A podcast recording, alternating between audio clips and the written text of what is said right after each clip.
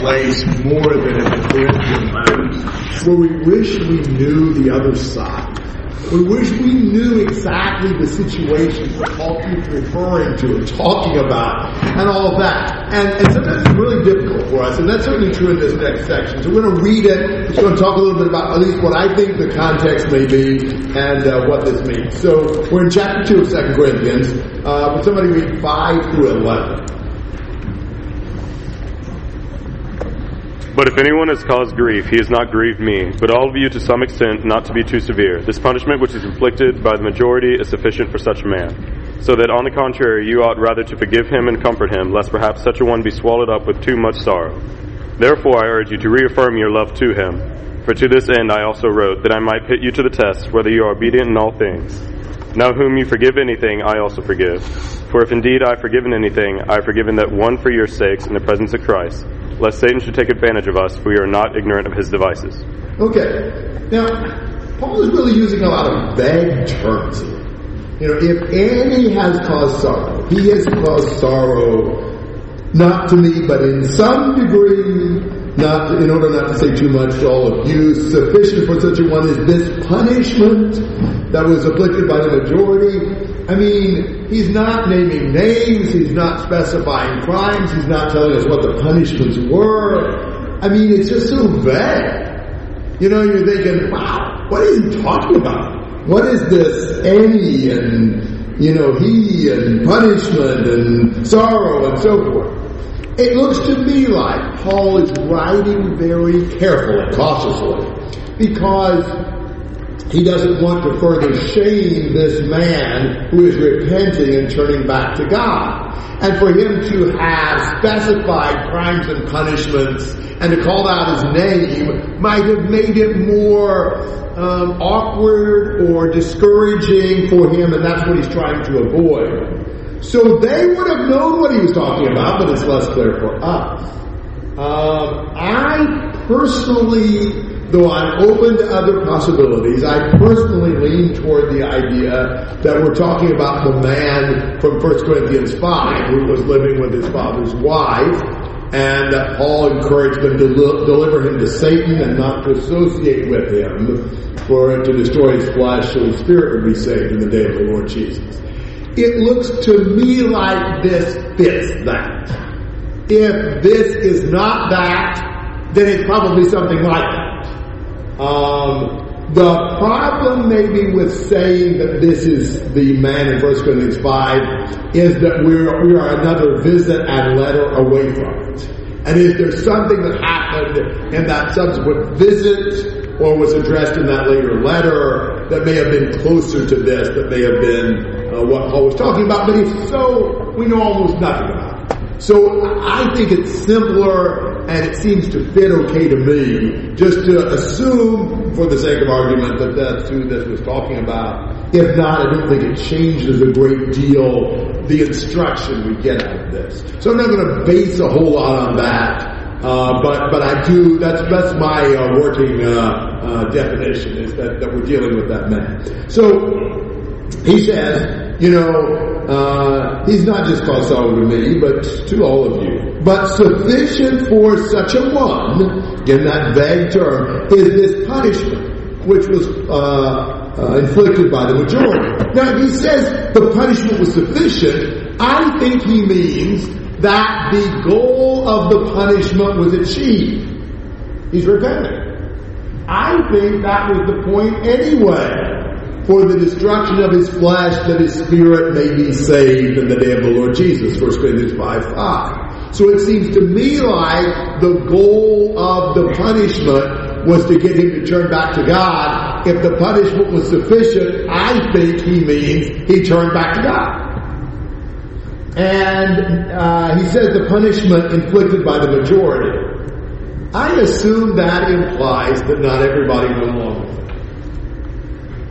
That's what you see today sometimes, right? You know, you see the church discipline people, and then there are some people who don't really, in practice, follow through with that and disassociate themselves like Paul exhorted them to. So I suspect that was true in Corinth. You probably had some people who continued to associate with that man even after they delivered him to Satan and said not to. Uh, but the majority did. And the majority had an impact on him. And so he says, now you ought to rather forgive, comfort, reaffirm your love so that he won't be overwhelmed by excessive sorrow. You, you don't want this man, now that he's repented, to drown in some sea of remorse. You know, given his repentance for him to continue beating himself up and feeling horrible and feeling distant from the brethren would be not appropriate. That's, that's not, Paul says, don't do that. Reaffirm your love. I don't know if we'd see Paul that way. Maybe we're a little surprised that Paul is exhorting them, encouraging them, receive him back with open arms. You know, love him again and, just go out of your way to show him how much you love him. But the pendulum of punishment can swing too far. You know, they didn't respond. They hadn't responded when Paul wrote 1 Corinthians 5 like they should have. And maybe they went to the other extreme feeling like they needed to keep punishing the guy even after he's repented. And Paul says, don't do that. I've forgiven him, you forgive him. You know, it's not some personal wrong anyway. I mean, Paul didn't view him as having wronged him. He just wronged the Lord. Now when he repents, receive him back with open arms. You know, they, they, they passed the test. The punishment was sufficient. And now they ought to be just as eager to forgive him and to receive him back as what they were to discipline him. He says we don't want Satan to take advantage. We're not ignorant of his schemes. You know, Satan would love to turn good, this man's repentance, into evil, causing his downfall by overwhelming grief and remorse. To take by sin is the devil's proper work. To take by repentance is way more than he's doing. We don't want him to take back anybody who's turned back to the Lord. We want to surround them with our love and comfort and encouragement. And we struggle with that as brethren overall. Think about this. What would have happened? I know this is Jesus' story, but Jesus tells stories to make a point. What would have happened if that prodigal son had first run into his elder brother instead of his father? Whoa! You can imagine the outcome of that story would have been way different, right? You know, sometimes we act more like the elder brother than we do the father. I, I, I was in Brazil a couple weeks in November, and was really was dealing with a couple, almost a third, situation very similar of, of brethren who had, in one case, had been withdrawn from and was repenting and turning to the Lord. And another case, my I didn't see them, but I've been working with it. And in the third case, the brother actually wasn't withdrawn from; he repented when his sins were exposed. But but what I saw in all of those cases, a little easier to talk about Brazilian situations than American perhaps, is just real difficulty with the brethren receiving back, like I believe this passage says to, these people who repent. You know, there was so much reserve and so much suspicion and so much, like, how are we supposed to react when somebody who's been really wrong turns back to God? You know, do we need to sort of make sure they still learn their lesson? I mean, should we really reach out to them or do we need to kind of hold back? I mean, I think there's a feeling in us sometimes that, you know, we really need to keep punishing some. Or else maybe we, I don't know, maybe we get burned again. We'll talk about that in a little bit. But, but uh, I, I was in a couple of different discussions in Brazil this time. One, I was with a brother who had done some really bad things, but he had repented. And I think sincerely repented. I believe everybody agreed on. And, but he'd fallen back into some things. And he confessed them to me, and I said, I think you ought to confess them to some of the stronger men in the congregation. I suggested three that I would sit down with him and them and him tell them what he told me. Wow, he wrote out what he was going to say. That was really good. It was really good. It was open, it was honest, it was humble, it was heartfelt. I don't see how you could have heard what he said and not been moved. And granted, he is a serial adulterer and two of the three were his ex-father-in-law and his ex-brother-in-law. That, that's hard. But he got done, pouring out his heart, crying, I think sincerely, not over much, but just really, really honest and open. And everybody just sits there. It's like, wow. You know, he just hung himself out to dry. And the first guy who talked, who was the non-relative, was, was talked to me about him and said, well, you know, here's his pattern, and here's what he does, and it turned out okay in the long run. And really, the ex-father-in-law is the one who really cared, and the one who really reached out to him the most, and, and said some very helpful things about him. And then I was in another situation with a, the young man who'd been withdrawn from. He'd been away from the Lord for three years, and he had come back, and the first time he was back with some brethren, just a handful, but he said, I just feel like a prodigal son. And he started talking about some of what he'd done and how he felt. And again, he was crying, not, again, not for show and quietly, but you could tell he was really emotional. And everybody just sat there. Nobody said anything, nobody did anything. And I finally looked to one of the young people about three years younger than him. He was 20, the young person I looked to was 17. I really was trying to suggest to him, he go over and sit by him, but he actually spoke up and said some really, really helpful things. And it wasn't, in either of those cases, it wasn't totally that the brethren didn't want to reach out. It's that we don't know what to do. You know, what's appropriate to do? How should you handle somebody in that situation? I think that's maybe our struggle as much as anything. And I think what Paul says here really encourages us to have no reserve. You know, on the contrary, you should rather forgive and comfort him. Reaffirm your love for him. So, I mean, on the one hand, we need to discipline. I mean, you know, we need to care about their sins and rebuke and admonish and exhort and even withdraw ourselves from them if that needs to be. And, you know, we can't worry about their feelings and, and we can't take up for them because, well, we just care about them so much. You know, we must not become enablers. You know, we can't make excuses for them. We need to hold their feet to the fire and, and help them do the right thing, even by withdrawing ourselves if we have to. And, and this idea that we'll just drive them away or whatever is not true. That's not what God says. We need to follow and trust what He says. But when they repent, don't hold them at arm's length. Why would we do that? What makes us a little hesitant about embracing? We don't want to get hurt, right?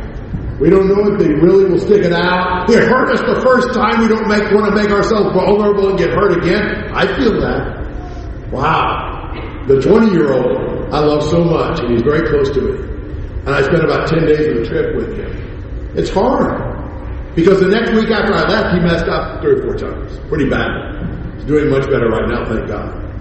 But that's hard. But, but you gotta be willing to get hurt. To help and to love. And, you know, sometimes we don't want to look dumb. You know, it's like, if I embrace them, and I welcome them back, and tomorrow they go off and do something ridiculous, look how it makes me look. Look, makes me look so, so stupid, so naive. You know, I welcomed them back when I should have known better. I should have known better to make it anyway. You know, that kind of thing. You know, um, you, when, when somebody has, has done badly, and they return, they're vulnerable. They're in a weak, fragile state. Obviously, they wouldn't have been doing what they were doing. And I love the father and the prodigal son.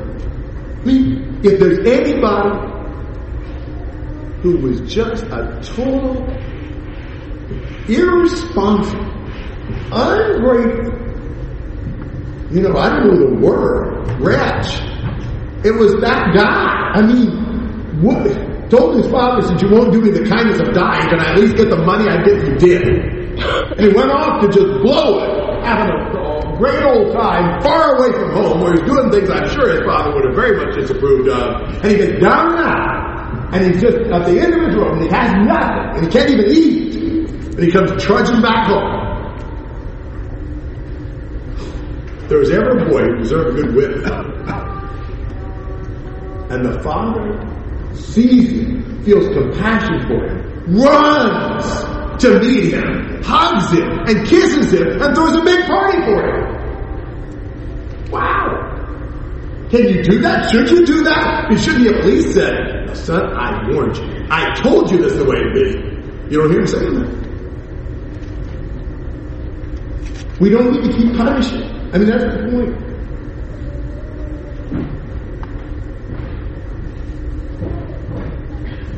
Upon repentance, there needs to be reconciliation and restoration. I want to say something along this line to what I believe we ought to do with our children. I believe we have to discipline small children. I believe the Bible teaches that, even physically. But I don't believe that we should distance ourselves from each other.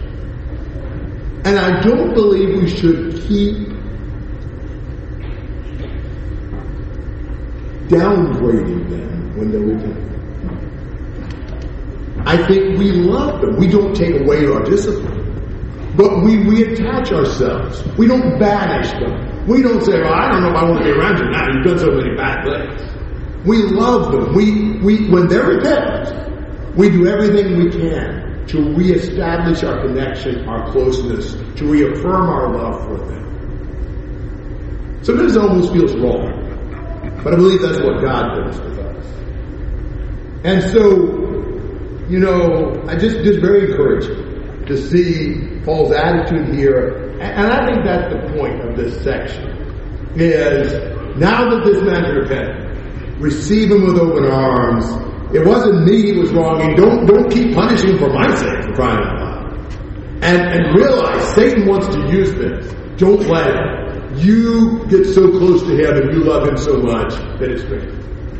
False comments. Just sort of an observation that I make in my mind. I wonder how, you know, these are generally same things that we hold people at a distance from, right? They're the really gross. And I wonder how often that wouldn't be the case if we confess our sins to one another a lot more on, quote, smaller sins, right? If, if, if we just opened up to brothers and let them know what we're struggling with, how much easier that, that distancing, or how less that distancing would be. We always wait until those big sticky things, and then we say, oh, I can't talk to that person or touch that person. So if we were doing it more often, we would be building one another up a lot better. Yeah, there needs to be more openness on both sides. More openness on the part of the sinner to ask for help and to be honest about his wrongs, and more openness on the part of those who are trying to help the sinner, trying to honestly admonish and rebuke and show love in that way. Carl. Think about how we should distance our children after admonishing, after punishing. Sometimes we do that to ourselves. We distance ourselves from God. We realize we sin. We feel like we're incapable of any kind of real repentance. Look at David and Paul. When they became aware of the gravity of their sin, what they do, they threw themselves at God's mercy instead of running from the Lord, which is what so often we do. We run from those who want to help us grow. And this man is an example of someone who needs it. Yes, good point. Our remorse must not drive us to be self-focused and feel sorry for ourselves, must drive us to seek the Lord and seek our brethren. Great point, I agree. That young man went back home in that story of 15. That's where we need to go, no matter how bad we've been. Joe. Could the difficulty of applying 2 Corinthians 2 be found in the difficulty of properly applying 1 Corinthians 5? No. What we talk about is like somebody brought shame upon the church, whatever that means. Instead of Paul talking about here in verse 4 of 2 Corinthians 2, he was crying literally when he wrote 1 Corinthians 5. I mean, I think if we could see teardrops on the scroll, I think we would read that a lot different.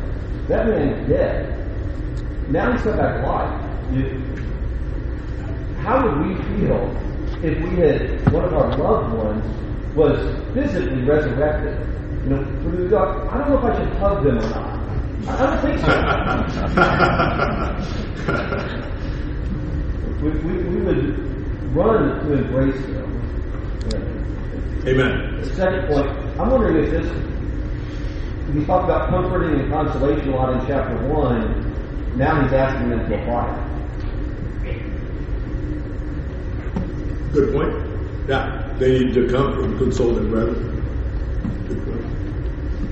Other thoughts, Jason? I think sometimes it's hard for us um, when someone does repent. Sometimes we think, well, we don't really know their motives. Uh, we don't know if they're repenting just because they got caught or if they're sincere. So I think that's what does cause us sometimes to say, well, I, am not, I'm not, I don't think they've been punished enough. I, I think I'm going to distance myself because you know we, we don't see that the, the sincerity behind it. Uh, it's, it's one of those, you know, are my kids sorry because I caught them or because they're really sorry? Yes. And I think the way we should react is loving. So there may be times in love to recognize someone is not sincere and help them to see that and help them to repent sincerely. But sometimes I think we're just protecting ourselves, afraid we're going to get burned. And if there's not some reason to see that's not sincere, then I think it, I mean, if your brother sins against you seven times in a day, and seven times in a day comes and says, I repent, forgive him. That's Luke 17, 3 and 4. I mean, really? You know, how could you possibly, you wonder what he did. What do you do seven times in a day against somebody? You know, gossip about it. And then come and say, I'm sorry, I shouldn't have said. Then you do it again, and you come, and again, and you come. You were busy that day. You do it seven times in a day. you know, but wouldn't it make you feel like you're not a bit sincere? What do you mean you repent? That's. This is the fifth time. So, I, I mean, I think I would rather assume the sincerity but, but for the sake of love, if there's a real reason to see that someone's not, then I do talk to them about that, trying to bring them to true repentance. Jason? Uh, yeah.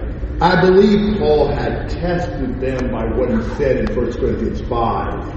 Really testing their obedience by telling them to deliver them him to Satan and to not associate with them. To me, they passed the test because the majority of them inflicted that punishment. That's my view. Matt?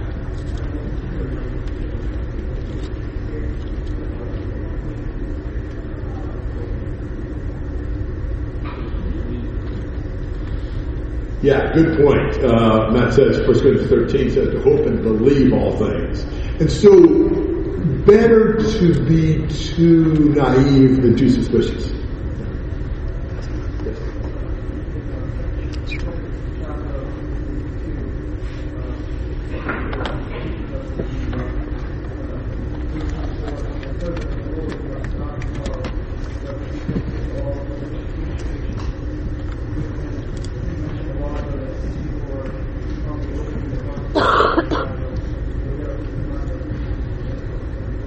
Great passage I had in my notes, 2 Timothy 2, 24 to 26, really helps you see the attitude we ought to have. There was another hand over here. Anybody else? Okay, um, wow. Uh, 12 and 13.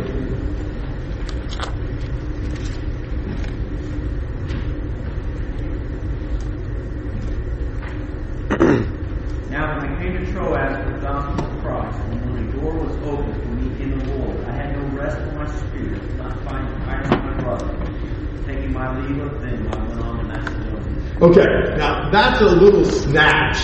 This challenging, but this is cool if we understand it. Again, go back to what I believe the setting was. Paul had written this severe letter about which he had some misgivings after he wrote it and sent it with Titus. And I think he gave Titus instructions, meet me in Troas. I'll come to Troas, we'll meet up there. And, you know, they didn't have texting They didn't have email. He has no idea, the best I can tell, how Titus fared on the travel, the reception of the Corinthians to the letter, and the Titus, and gets to Troas, and he found an open door to preach the gospel. And I'll tell you, if there's anybody that loved to go through open doors to preach the gospel more than Paul, I don't know who it been. And he was just so worried about it. And so worried about Titus. He couldn't stay. He just had to move on to Macedonia. I, I, I take it just looking along the road as he went, trying to intercept Titus. I mean, probably a little easier back in that day. You're not traveling 70 miles an hour down the interstate, you know, in a car, divided highway and all that. But I suppose he was keeping Will attentive to try uh, attentive to try to make sure he doesn't miss him, you know, in passing. That, that's that's what I see. So so look at this. I mean, now when I came to Troas for the gospel of Christ, and when a door was opened for me in the Lord, I had no rest for my spirit, not finding Titus my brother, but taking my leave of them, I went on to Macedonia. You know, it was wonderful to have a door open to the Lord. And Paul's the kind of man who nearly always takes advantage of that, but he cared about him so much, he just couldn't stand it. He had to find Titus. He just couldn't. He, I, I think he'd been too distracted. I don't know if he could have preached the gospel in Troas. He just couldn't stand it. He didn't know how to receive that letter. He'd written that letter. Was that the right thing to write? Did he write it too strong? How are they doing? How did they receive Titus? Is Titus okay? It's just overwhelmed by that. And, and, and we're going to see this a lot more. But you just really appreciate it. He wasn't like a doctor keeping a clinical distance. He cared, and it bothered him. Sometimes it's like, should you let that happen? I remember I didn't grow up really caring about anybody but myself. And when I started to care about people more as I got older, then it's like, wow, that's rough. Because then you feel their ups and downs and you, you know, it, it, hurts. It's like, maybe I shouldn't feel this way. Maybe I ought to just kind of distance myself from everybody. But I think Paul really shows, no, we should care. You know, I, I love 1 Thessalonians 2 in that. That's a real helpful passage to show that. And, uh, 1 Thessalonians 3, uh, as well. But, but here you see that. You know, Paul shares his anxiety. And it shows them how much he cares for them, how deeply he cares for them. I mean, do situations like that, where brethren, you're worried about them, do they do they draw your tears? Do they draw your prayers? Do you really are you really do care that much? It's amazing Paul cared this much. Now you see that the problems in Corinth had sabotaged a missionary opportunity Paul had, right?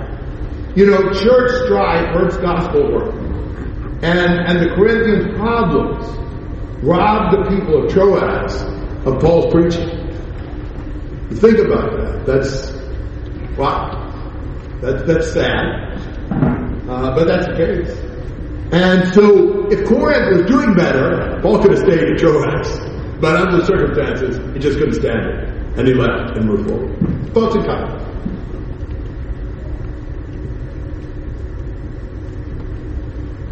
What do you expect to be said next? I would expect him to report on the results, right? How did it go? He does? So we're going to think about why does he say what he says next? I mean, he leads us right up to, did he find Titus? What happened when he saw Titus? But what he says is 14 to 16.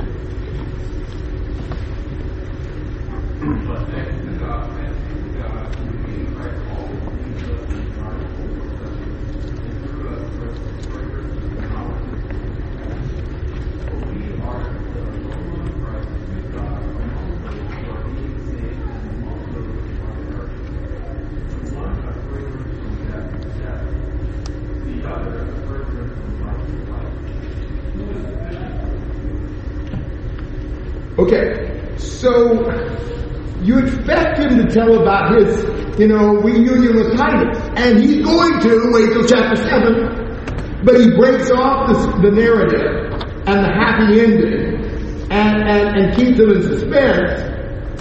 Because here's what I think happens. You really got to follow this. So Paul says, "So I went on to Macedonia looking for Titus." Then Paul imagines the meeting with Titus that he just had and the overwhelming comfort and relief he felt. And instead of telling that, he says, but thanks be to God. his thinking about the blessing of finding and meeting Titus and what he reported, instead it led him not to tell about the meeting, but led him to thank God for, for the great blessings he gets. You know, it was such a tremendous relief that it made him think about God. Great joys, great comforts, great relief ought to lead us to praise and thank God. Is that the way we would react? When you hear good news that you've been really concerned about, is the first thing you think, thank you God. May your name be praised. Thank you so much for hearing my prayers. Or do we just, we're overjoyed, we don't even think about the Lord. We thought about it when we were praying for him. Then we forget to be thankful to him. Do we see God's hand in everything? Do we thank the giver then, or do we only enjoy the gift? So Paul is led by this to express his thanks to God and just his joy, who always leads us, I like the NIV here, leads us in triumphal procession in Christ. I think the idea is this. I think Christ conquered Paul. And he was a prisoner of war. And he was in the victory march of the Lord as a POW. You know, you normally don't like that. Anybody want to be a POW? But for Paul, it was wonderful. To be conquered by Christ was a wonderful blessing. And he's thrilled to be Christ's captive. He says he leads us in triumph in Christ and manifests through us the sweet aroma of the knowledge of him in every place. So, through Christ, God conquered Paul, who's now marching in the parade as a conquered prisoner sort of put on display. And he manifests through us the sweet aroma of the knowledge of him in every place. Um, so, here's what I see. There, there is nothing as you know, pervasive. Nothing as unsuppressible, is that a word? As a fragrance. I mean, smells go where nothing else will. You can, you know, you can, you can close the door and it's dark. You don't see the light. And maybe, you know, I don't know, put some sound stuff in, the insulation the walls, and you don't hear the sound. But smells just go. You just can't stop them. And when the conquering army returned to the capital, there'd be incense burned to the gods. The incense would be like the smell of victory and of defeat, depending on which side of the coin you're on. And, and so that's Paul's analogy. He's, he's in the victory parade of Christ, and God manifests through us the sweet aroma of the knowledge of Him in every place, for we are the a fragrance of Christ to God among those who have been saved and among those who are perishing. The one an aroma from death to death, the other an aroma from life to life. And so it looks to me like Paul sees himself as having this mission to be the fragrance of Christ, to just spread the message of Christ so much that it just is everywhere. That that that Paul's preaching about Christ spreads as much as a smell would, as an aroma would. You just can't. It goes everywhere. It, it, it just it's, it's his mission. It's his passion. Now, the preaching of the gospel, the manifesting of Christ, it means very different things. For the general, for the soldiers, for the welcoming crowds, it's a smell of victory. For the POWs and the defeated army, it's a symbol of slavery and death. And when we preach the gospel, it, it leads to the life or death of everybody who hears it. Because our eternal destiny is determined by our response to the gospel. Big responsibility to be the bearer of an aroma so potent that it results in either the life or the death of everyone who comes in contact with it. And Paul just felt inadequate. He's like, wow, who is adequate for these things? I mean, the, the opportunity to preach the gospel and to know how people respond to that. That's, that's where they spend eternity. Paul just didn't feel adequate at all.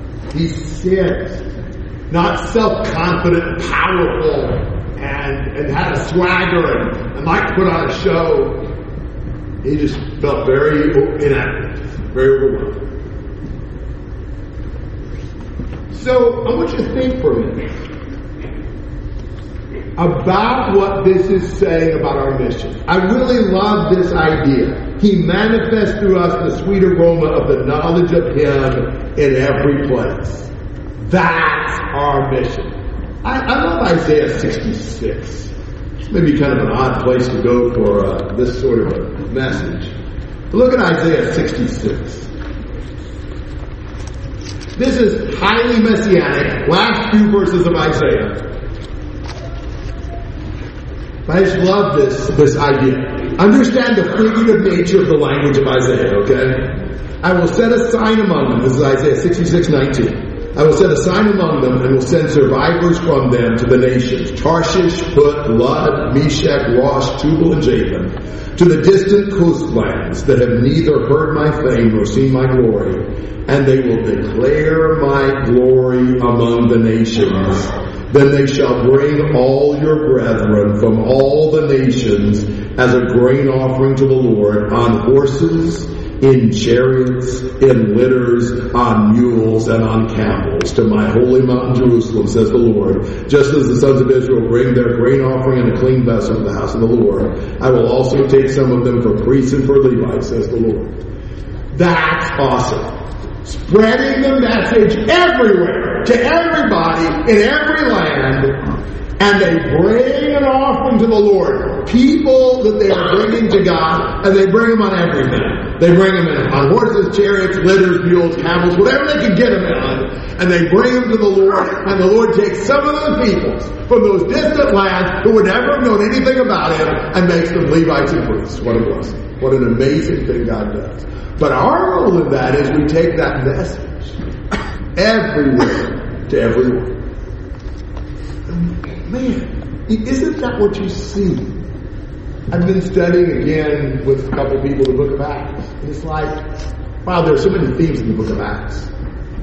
But is there a more major theme in the book of Acts than just the proclamation of the gospel everywhere to everybody all the time? I mean, everything you look at. There's other things that, that he deals with, but almost everything is somehow related to spreading the message, spreading the message. Christ conquering more and more territory through the spreading of the gospel. That's our life. And so Paul, wow, he says a lot in three verses. You know, thinking of the encounter with Titus, thanks be to God, who's leading me in his triumphal procession as a conquered prisoner which is a wonderful blessing because I get to spread the aroma of the gospel everywhere. The aroma that brings life or death to everyone and who is adequate for these things. I would like for us to really focus for a minute on just this concept of our, our life as manifesting the sweet aroma of the knowledge of Him in every place. That's a big responsibility. I would like for everybody to have access to a songbook. That probably means one out of two, and it probably means nobody in the bleachers has one. How many people in the bleachers have songbooks? All right, hardly anybody. So uh, let's work on that a little bit. We've got some songbooks today. Uh, get three songbooks that we share. So kind of one out of every two.